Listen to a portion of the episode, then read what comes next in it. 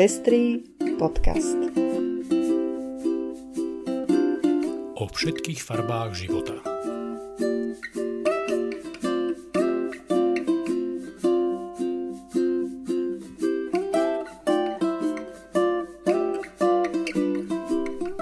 Ahojte, ja som Lucia Plaváková. A ja som Ondrej Prostredník. Vítame vás pri počúvaní nášho úvodného dielu Pestrého podcastu. Tento podcast sme si spoločne s Ondrejom vymysleli ako platformu na zdieľanie rozhovorov s hostiami a hostkami na tému menšín z nevyhodnených skupín obyvateľstva, rodovej rovnosti, ochrany ľudských práv a boja proti extrémizmu či nenávisným prejavom. V našom pestrom podcaste budeme hovoriť o všetkých farbách života. Okrem rozhovorov vám vždy prinesieme aj aktuálne správy k spomínaným témam. Vitajte. Urobte si pohodlie, Začíname. Keďže nie všetci naši poslucháči a poslucháčky nás asi poznajú, tak by sme sa na úvod eh, radi predstavili. Ja pôsobím ako advokátka a popri výkone mojej advokátskej praxe sa už vyše 10 rokov venujem téme ochrany ľudských práv, pričom sa zameriavam hlavne na práva ľudí inej sexuálnej orientácie alebo rodovej identity. Eh, viac ako 5 rokov tiež poskytujem bezplatné poradenstvo v poradni pre LGBT ľudí. Pre mňa je to ale aj téma osobná, keďže sama mám partnerku, s ktorou vychovávam našu cerku a tak v podstate nerovnoprávnosť, ktorú LGBT ľudia na Slovensku zažívajú, hm, poznám nielen z mojej odbornej praxe, kde sa stretávam s konkrétnymi prípadmi iných ľudí, ale aj z môjho života. Mojou dlhodobou ambíciou a túžbou je hm, prispieť k zmene Slovenska na takú krajinu, v ktorej bude mať každý šancu na dôstojný život a rovnoprávne postavenie. A to samozrejme bez vyčleňovania ktorejkoľvek skupiny obyvateľstva. Či už sú to ľudia inej sexuálnej orientácie, transrodoví ľudia, Rómovia, či ľudia inej národnosti alebo náboženského vyznania. Ja si myslím, že podpora diverzity a podpora takej spoločnosti ktoré sa každý cíti prijatý, je jedným zo základov pre napredovanie krajiny. Myslím si, že v tejto vízii sa s Ondrejom zhodujeme. Ondrej, teba ľudia asi najčastejšie poznajú ako evangelického teologa. Ja som ťa vždy vnímala ako človeka, ktorý sa snaží o láskavý a všeobjímajúci prístup, pre ktorý nachádzaš podklad aj vo svojej viere. Povedz nám ale sám o sebe viac. Áno, Lucia, tá vízia, ktorú si opísala, na tej sa 100% e, zhodneme. Ja ako teológ vo svojich odborných prácach, e, v publicistických textoch či vo verejných vystúpeniach vždy zdôrazňujem, že veriaci ľudia v cirkvi majú vytvárať inkluzívne prostredie. Presne to, o čom si hovorila. Momentálne pracujem ako misijný pracovník e, v Bratislavskom cirkevnom zbore evanielickom v Starom meste a ten vnímam ako ostrov pozitívnej deviácie v prostredí slovenských cirkví. Pretože práve tam sa snažíme e, vytvoriť príjmajúce prostredie aj pre ľudí z LGBTI komunity. E, uvedomujem si totiž, že práve veriaci ľudia z LGBTI komunity sa stretávajú v prostredí cirkvi e, často s odmietavým postojom. Že sami vo, e, v sebe, vo svojom vnútri prežívajú veľký rozpor medzi tým, čo počúvajú o svojej sexuálnej orientácii alebo sexuálnej identite z úst mnohých kazateľov a, a tým, čo vlastne si sami uvedomujú, čím sú. Preto si myslím, že e, toto je veľmi, veľmi dôležitá oblasť e, služby cirkvy, na ktorú e, nesmieme zabúdať. Ale už dosť o mne. Ty si prišla s týmto nápadom robiť podkaz na túto tému. Skús nám povedať niečo viac.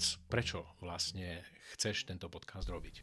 V odpovedi na túto otázku by som sa si vrátila trochu v čase.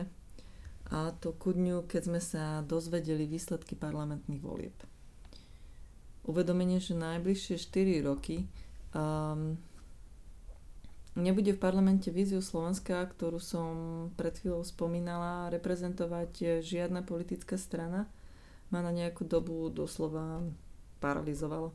Stále mi behala porozume skutočnosť, že prakticky nikto nebude v parlamente otvorene zastávať a presadzovať ochranu práv ľudí s inou sexuálnou orientáciou či rodovou identitou, že nebudú reprezentované ani hlasy dúhových rodín, ktoré sú na Slovensku dlhodobo prehliadané. A ako som sa tak snažila výsledky volieb spracovať a vymaniť sa z toho sklamania, v ktorom som sa ocitla, um, tak som začala plánovať uh, nové aktivity. A to také, ktoré by mohli pomôcť potrebnej osvete a zviditeľňovaniu ľudí s inou sexuálnou orientáciou či rodovou identitou, ale rovnako aj iných prehliadaných skupín obyvateľstva. A tak vo mne skrsla myšlienka uh, vytvoriť práve tento podcast. Keďže nás dvoch spájajú spoločné témy a mal som už tú čest s tebou spolupracovať a spolupracovalo sa mi s tebou naozaj uh, výborne, tak moja predstava hneď zahrňala aj teba ako môjho párťaka na tejto novej ceste. A veľmi ma teda potešilo, že si hneď súhlasil. Ale v podstate doteraz som sa ťa ani nespýtala, aká je e, tvoja motivácia uh, začať robiť tento podcast a či si váhal, uh, či do toho ísť. Nie, ani chvíľočku som neváhal, keď si prišla s týmto návrhom a oslovila si ma na spoluprácu.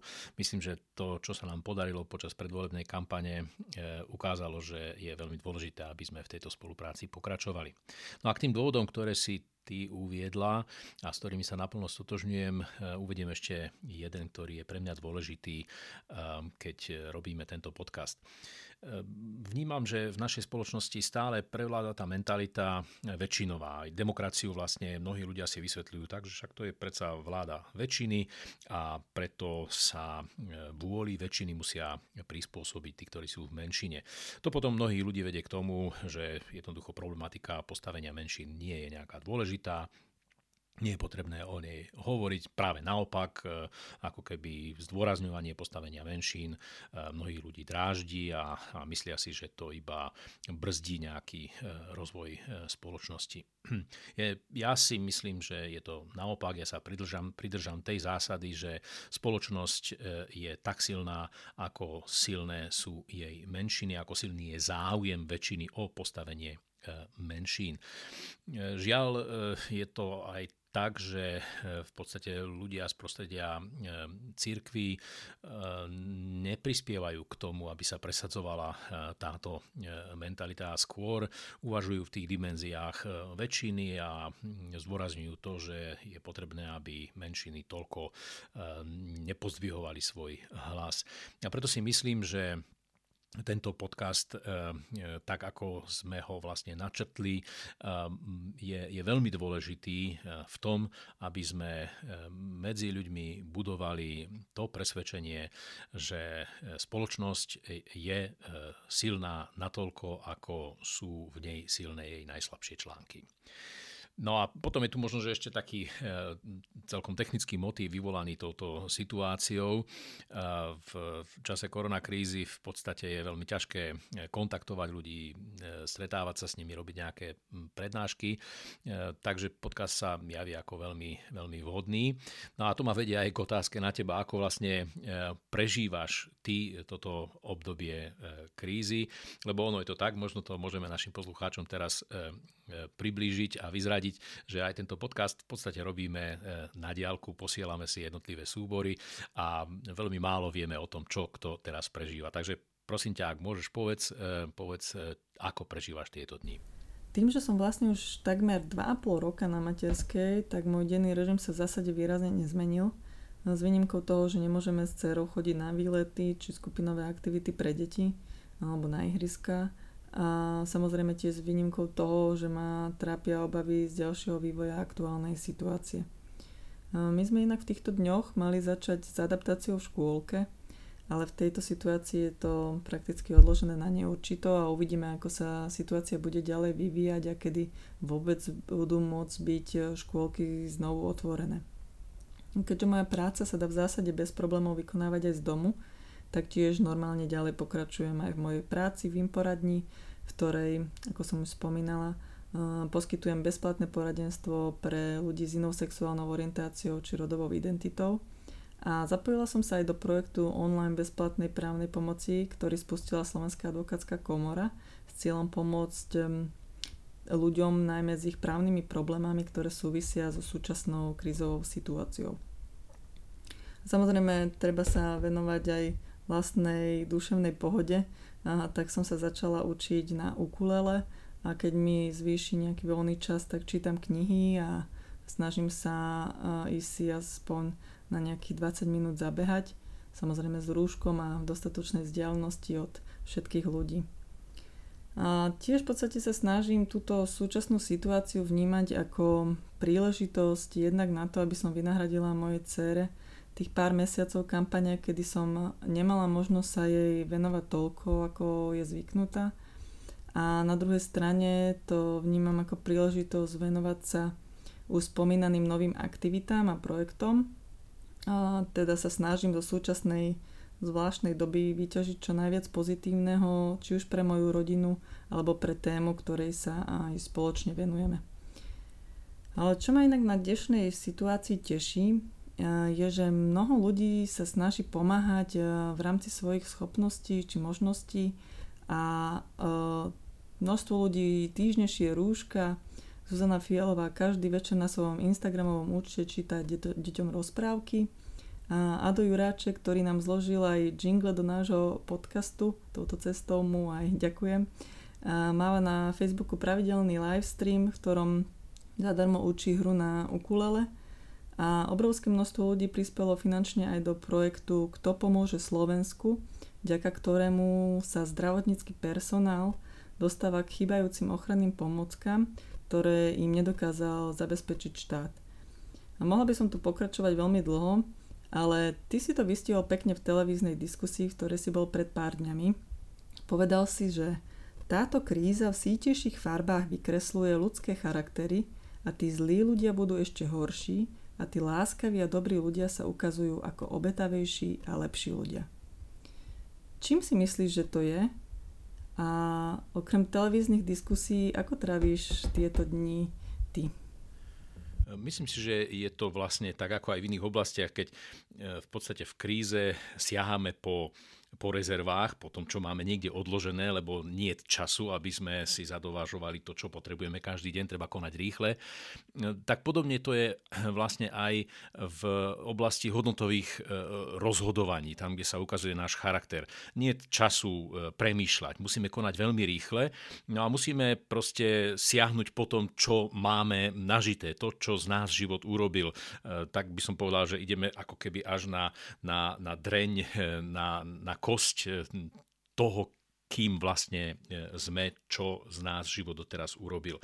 No a preto sa v podstate v tom rýchlom rozhodovaní ukazuje, či niekto vlastne doteraz bol dobrým človekom, alebo bol nejakým sebcom, ktorý eh, v tejto kríze v podstate vidí len to, ako ochrániť seba a možno, že nejaký úzky okruh ľudí, ktorí sú okolo neho a, a myslí si, že teraz naozaj nie je čas na to, aby, aby myslel na ostatných pýtala si sa, čo e, robím, tak to prostredie, v ktorom sa angažujem, či už to mimovládky, alebo je to akademické prostredie, sa veľmi rýchle prispôsobilo tej novej situácii. E, v podstate aj predtým sme takto pracovali, to znamená, že máme Zoomové skupiny alebo Skypeové skupiny a venujem sa ďalej medzináboženskému dialogu, snažíme sa vytvoriť nejakú inštitucionálnu platformu pre e, to naše hnutie, ktoré sme doteraz robili.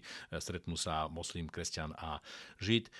Pokiaľ ide o akademické úlohy, tak tam pracujem v jednom výbore pre hodnotenie vedeckej práce Univerzity Karlovej v Prahe. E, to tiež vyžaduje svoj čas. E, v tých úlohách, ktoré robím pre Bratislavský cirkevný zbor, Staré mesto, e, robíme teraz taký veľmi zaujímavý projekt. Telefonujeme hlavne starším ľuďom, sú to veľmi zaujímavé rozhovory, často dlhé, 20-30 minútové. Pokladám to za, za veľmi dôležité. No a treba aj z niečoho žiť, takže robím preklady, doučujem, No a spolu s manželkou dobiehame veľa vecí v domácnosti, ktoré sme ako keby odkladali už roky a teraz je konečne čas na to, aby sme, aby sme sa im venovali. Myslím si, že teda e, toto obdobie e, vytvára veľmi také zaujímavé podmienky e, a ukazuje sa, ako ľudia naozaj veľa znesú a keď sú kreatívni, tak vedia sa porátať aj s tou najťažšou krízou.